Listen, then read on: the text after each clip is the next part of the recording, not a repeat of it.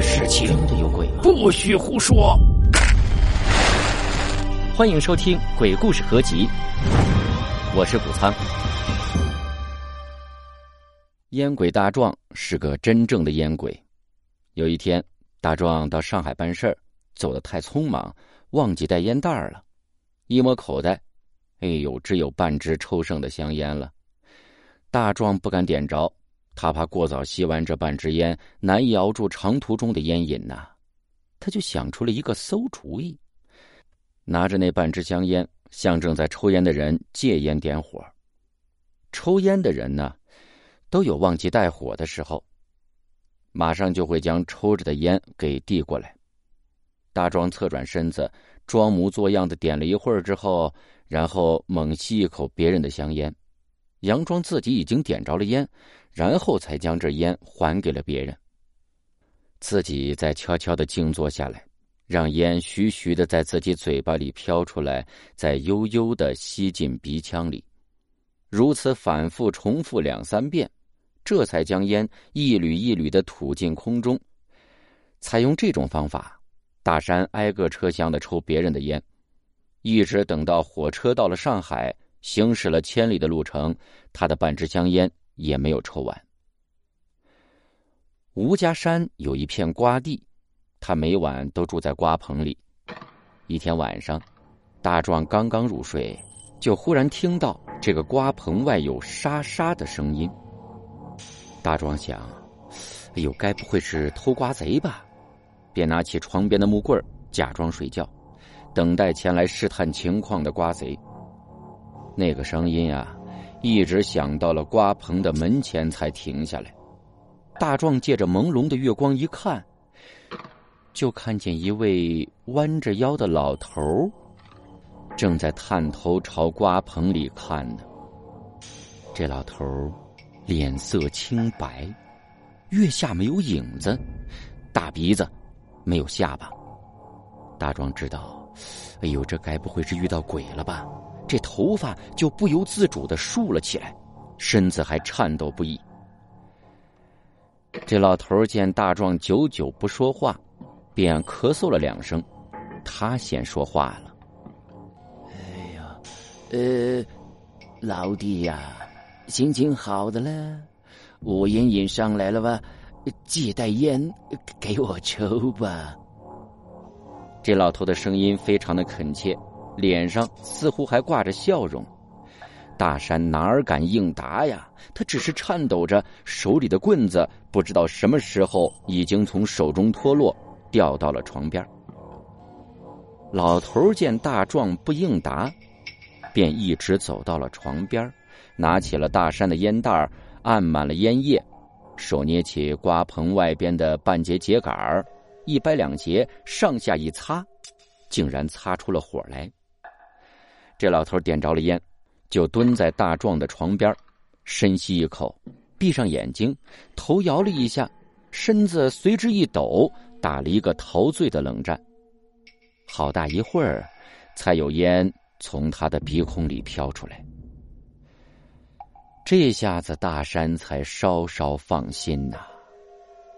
原来，这个老头只是借一袋烟抽罢了，他并没有伤害自己的意思。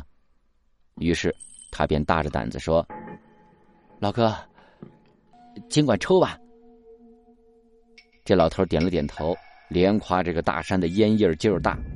就这样，大山每天夜里都与老头是抽烟聊天就像是一对好朋友，这远近瓜地的瓜都有被偷的现象，哎，唯独这个大山瓜棚里的瓜一个都没有少。逢集的时候，大山上街卖瓜，遇到龙兴寺的一个和尚，和尚口念阿弥陀佛，围前堵后，是缠住大壮不放，口口声声的说大壮身染邪气，不久将要大祸临头。大壮听了非常害怕，就跪下来请求和尚相助。和尚详细询问了大壮的前因后果，对大壮耳语了片刻。大壮听了和尚的话，摆手不应。他说自己胆子太小了，实在是下不了手啊。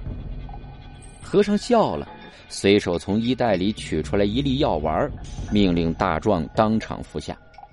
大壮服下之后，一袋烟的功夫，只觉得是胆气冲天，一点也不害怕了。哎，就这样，当天夜里，大壮从猎人那里借了一杆猎枪，装足了火药。等到深夜的时候，老头又来了。他当着大壮的面，从怀中掏出了一个纸包。哎，每夜吸了老弟不少的好烟叶的哇，无所报答。这是我生前所用的碧玉烟嘴的哇，你带在身上，可以永保平安的哇。大壮就接过了烟嘴借月光一看。烟嘴是壁中带翠，中间隐隐约约的有着一个小孩在戏耍，且面带笑容。闲谈了一会儿，这个老头见大壮的床边靠着一个长物，就问大壮：“这是干什么用的呀？”大壮说：“啊，这是装上一个烟鬼的大烟袋。”这老头马上就央求：“哎呀，我生前爱烟如命啊！”从未吸过这样的烟袋吧，王老弟，让我尝一尝的吧。大壮一听，暗喜，他请老头坐于床前，双手捧住了这个枪身，自己从这个烟窝里抓出烟叶，假装着要往烟袋里装。大壮看见这个老头已经将这个枪口含进了嘴里，准备吸烟，他急忙一扣扳机，只听见轰隆一声巨响。大壮哪里还敢细看，急忙转身是往家狂奔呐！到了家里，大壮从山墙上的窗户里遥看瓜地，只见瓜地里是火星遍地，上下跳动。等到天亮以后，大壮吆喝着一大群人来到自家瓜地，只见这瓜秧都被扯断了，瓜也被踩踏的是遍地淌水。